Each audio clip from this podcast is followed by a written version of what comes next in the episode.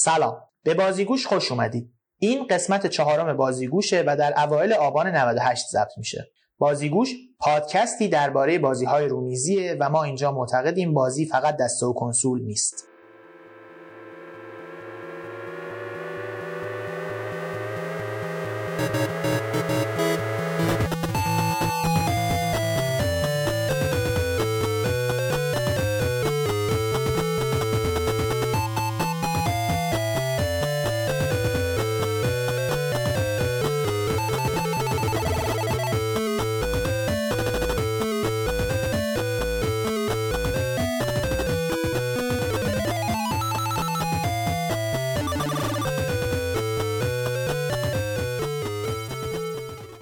از این قسمت دو تا بخش جدید به پادکست اضافه کردیم. یکی بخش اخبار و یکی بخش معرفی و نقد یک بازی رومیزی. تو بخش اخبار من سعی می‌کنم خبرهایی که تو حوزه بازی های رومیزی به نظرم مهم بودن و به گوش شما هم برسونم. قطعا من خبرگزاری نیستم و این همه خبرها نیست. تو بخش معرفی و نقد یک بازی رومیزی هم من سعی می‌کنم یه بازی خوب در دسترس رو که ارزش نقد داشته باشه به شما معرفی کنم و مزایا و معایبش رو بهتون بگم. بیشتر تلاشمون اینه که بازی های ایرانی رو معرفی کنیم اما اگه بازی خارجی در دسترسی هم باشه نقد و بررسیش رو براتون انجام میدیم. اما اخبار این قسمت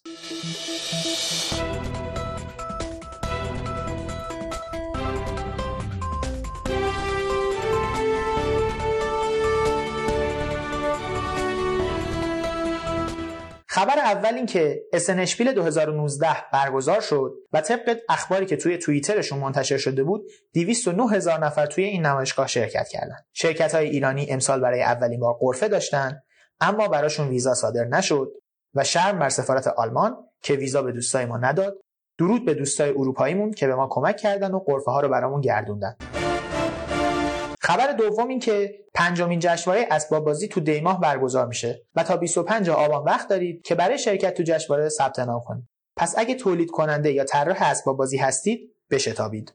سایت جشنواره هست irantoyfestival.ir خبر سوم این که تو هفته ای که گذشت بازی تورتوگا رونمایی شد. تورتوگا دومین محصول شرکت برد برده که من تو رونماییشون حضور داشتم و یه گزارش صوتی مفصل ازش ضبط کردم که الان میشنوید. سلام. الان 8 آبانه من تو کافه بردم رونمایی بازی تورتوگا. امیر اردشیری از گروه برد برد کنار من نشسته. سلام امیر. سلام به همه. خوبی؟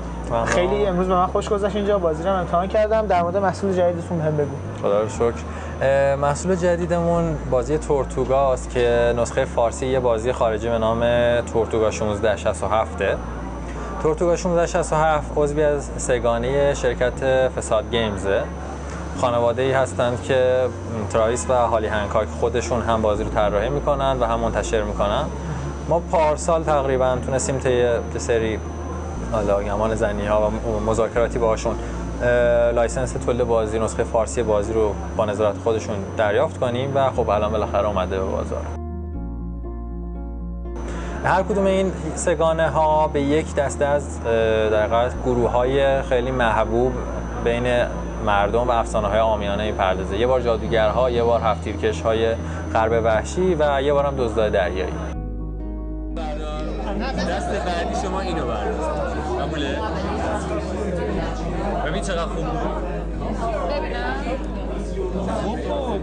که چرا باید بازی ادامه پیدا کنه؟ همینطوری. وقتی انگلیسی ها جلو حالا شما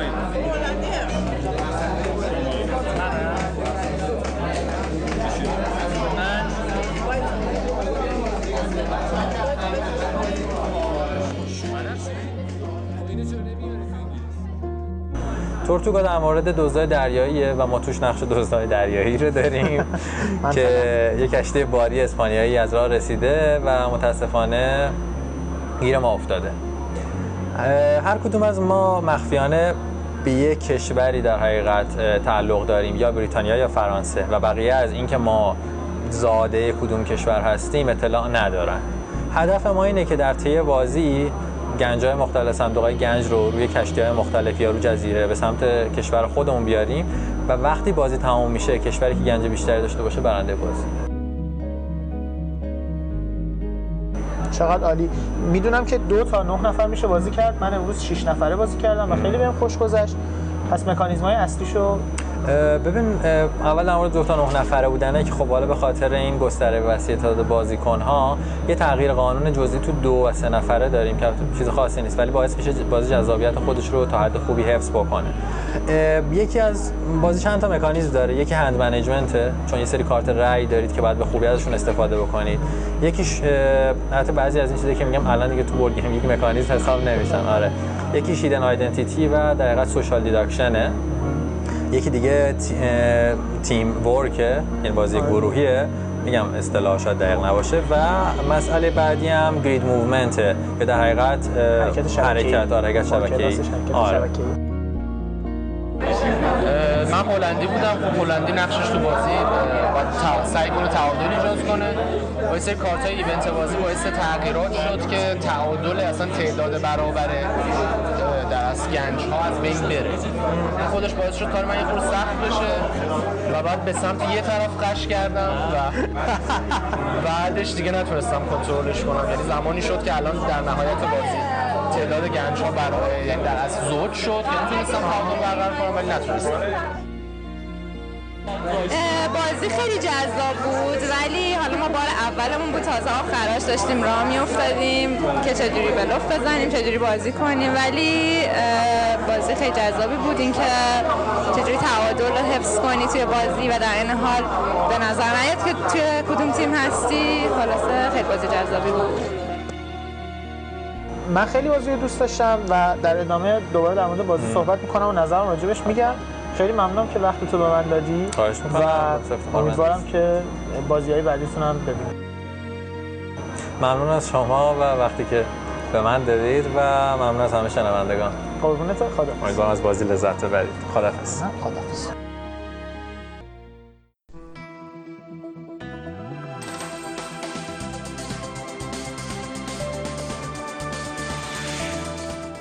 اخبار تموم. میریم سراغ بحث اصلیمون. تاریخ بازی های رومیزی مدرن در آمریکا.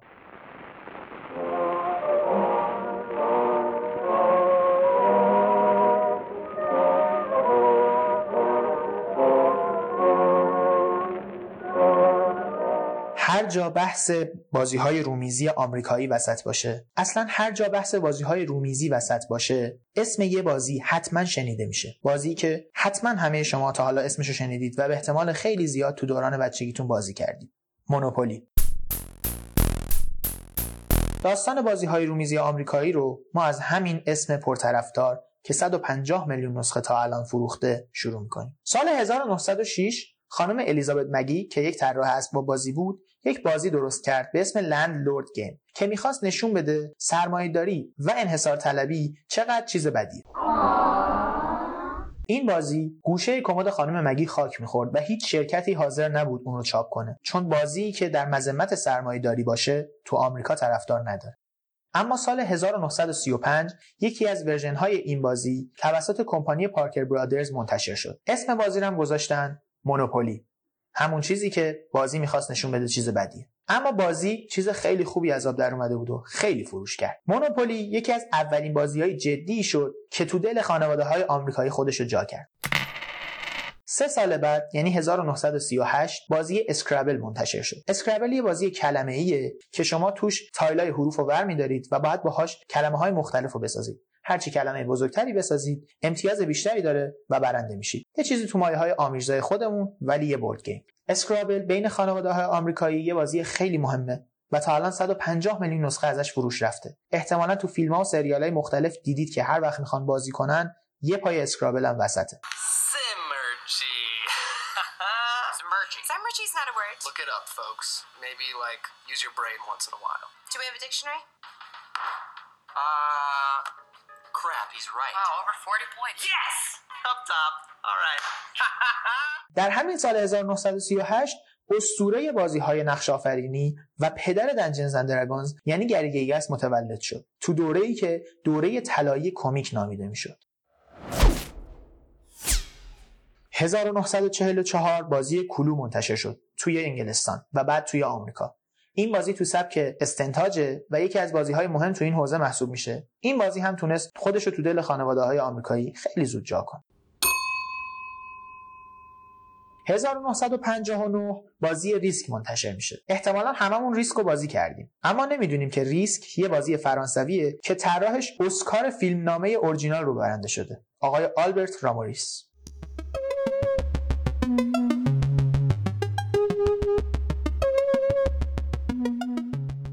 1962 آغاز دوران یوروگیمه. یعنی زمانی که آلمان تونسته بود بازیهاشو برسونه به این ور اقیانوس و به دست بازیکنهای آمریکایی. بازی اکوایر که یه بازی یوروگیمه بدون تاس و غیر جنگیه برای اولین بار تو آمریکا منتشر میشه و خیلی سر صدا می‌کنه. ویژگی بازی های یوروگیم اینه که تاس توشون نیست داستان جنگی ندارن خشونت توشون حداقلیه و بیشتر تو حوزه اینن که بتونی کارتو با مذاکره جلو ببری. همون جوری که آلمان بعد جنگ جهانی دوست داره. بدون درگیری بدون خشونت بدون جنگ اما سازنده بودن. داستان بازی اکوایر هم همینجاست. شما به عنوان بازیکنها سهامدار هتل های زنجیره هستید که هرچی هتلاتون بزرگتر بشن سود بیشتری به جیب می‌زنید. نه جنگی نه دعوایی نه خونریزی فقط بیزینس و ساختن مملکت.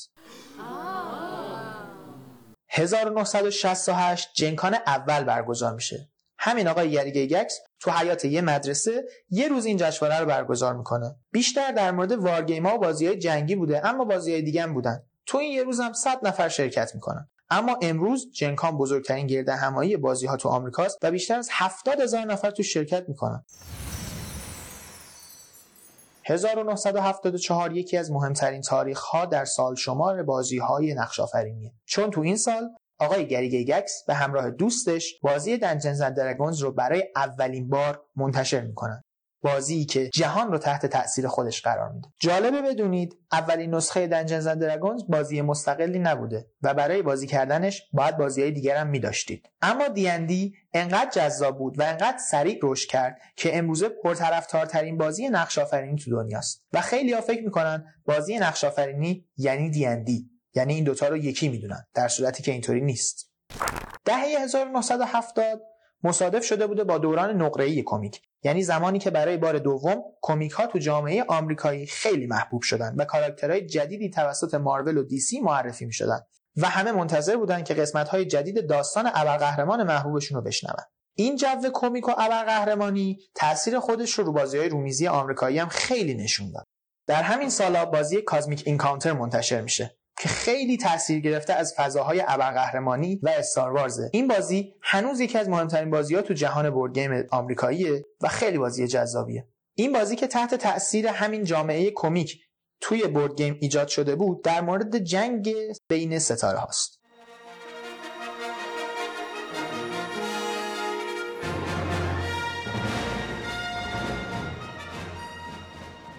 سال 1978 اولین دوره جایزه بازی سال برگزار شد و اولین جایزه بازی سال اهدا شد. و در واقع اولین بار بود که هیئت ژوری آلمانی دور هم نشستن و بهترین board game سال رو به انتخاب خودشون اعلام کردن. این جایزه بازی سال اول فقط تو جامعه آلمانی زبان مهم بود اما الان تو کل جهان مهمه و هر بازی که برنده این جایزه میشه 500 هزار نسخه فروشش بیشتر میشه به صورت میانگین. جایزه بازی سال سه تا زیرشاخه اصلی داره. بهترین بازی بهترین بازی کودکان و زیباترین بازی هر سال یه سری بازی نامزد میشن و از بین اونا یکیشون انتخاب میشه 1983 و کمی بعدتر در دهه 80 اولین دوره اسنشپیل برگزار شد. اولین دوره اسنشپیل هم توی سالن کنفرانس مدرسه بوده که فقط 500 نفر توش شرکت کردند. اما امسال به گفته خودشون 200 هزار نفر توش شرکت کردن. توی 8 تا سالن نمایشگاه اسم بوده و ما ایرانی هم توش قرفه داشتیم.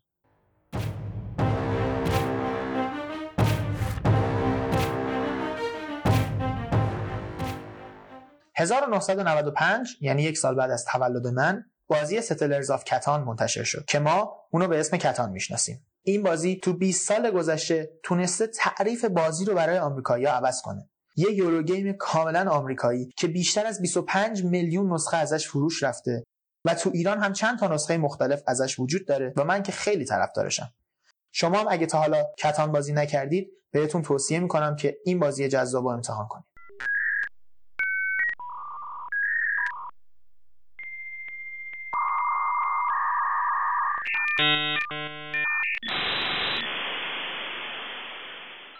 اینترنت جهان رو متحول کرد و جهان بازی های رومیزی هم تحت تاثیر اون قرار گرفت. سال 2000 آقای اسکات آلدن سایت boardgamegeek.com رو راه اندازی کرد که امروزه بزرگترین مرجع دانش در مورد بازی های رومیزی در جهانه. این سایت اطلاعات همه بازی هایی که هر جای جهان منتشر شدن رو در خودش جای داده و یکی از مهمترین سایت های این دنیا محسوب میشه. الان در سایت BoardGameGeek 950 هزار عنوان بازی ثبت شده و این صنعت در آمریکا میلیارد دلاری محسوب میشه و چرخش مالی بالای میلیارد دلار داره.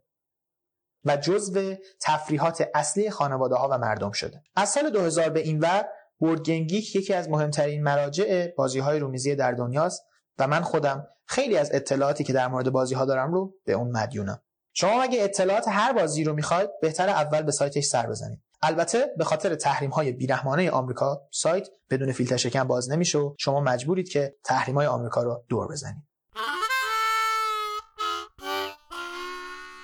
خب تو سه اپیزود گذشته من سعی کردم تاریخ بازی های رومیزی رو از اول اول اولش تا چیزی که الان هست براتون تعریف کنم. که بدونیم ما کلا وقتی در مورد بازی های رومیزی حرف می‌زنیم با چه چیزی طرفیم؟ از این به بعد سعی می‌کنیم در مورد چیزهای مختلفی در مورد بازار board game صنعت board game و این تفریح دوست داشتنی با هم بحث کنیم.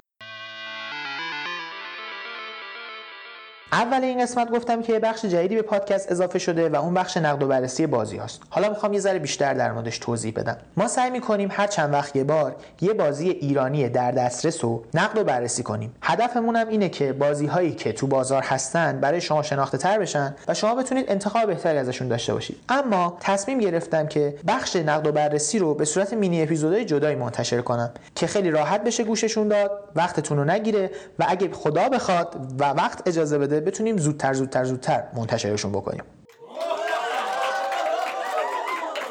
برای همین از این به بعد تو پادکست بازیگوش سنت حسنه مینی اپیزود داریم. توی هر مینی اپیزود من یک بازی ایرانی رو نقد و بررسی می‌کنم. شایدم بازی های خارجی در دسترس رو نقد کنم اما تمرکزم رو بازیهایی که تو بازار موجودن و میشه ازشون لذت برد. اولین مینی اپیزود بازیگوش همراه با همین شماره منتشر میشه و امیدوارم که بعد از گوش کردن این اپیزود برید اون مینی اپیزودم گوش بدید و نظرتون رو در مورد بازی که نقد می‌کنم بگید. بازی رو لو نمیدم که خودتون برید و بشنوید.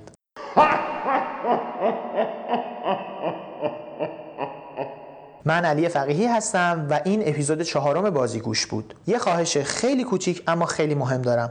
لطفاً ما رو به دوستانتون معرفی کنید و لطفاً ما رو تو اپ های پادگیر و شبکه های اجتماعی دنبال کنید. اطلاعات تکمیلی همه اپیزودا رو توی اینستاگرام و کانال تلگرام قرار میدم. ما تو همه اپ های پادگیر و شبکه های اجتماعی با آیدی بازیگوش پاد حضور داریم و دیدن شما تو شبکه های اجتماعی به همون انگیزه و روحیه میده. ممنونم که ما رو به دوستانتون معرفی می‌کنید. خدا نگهدار.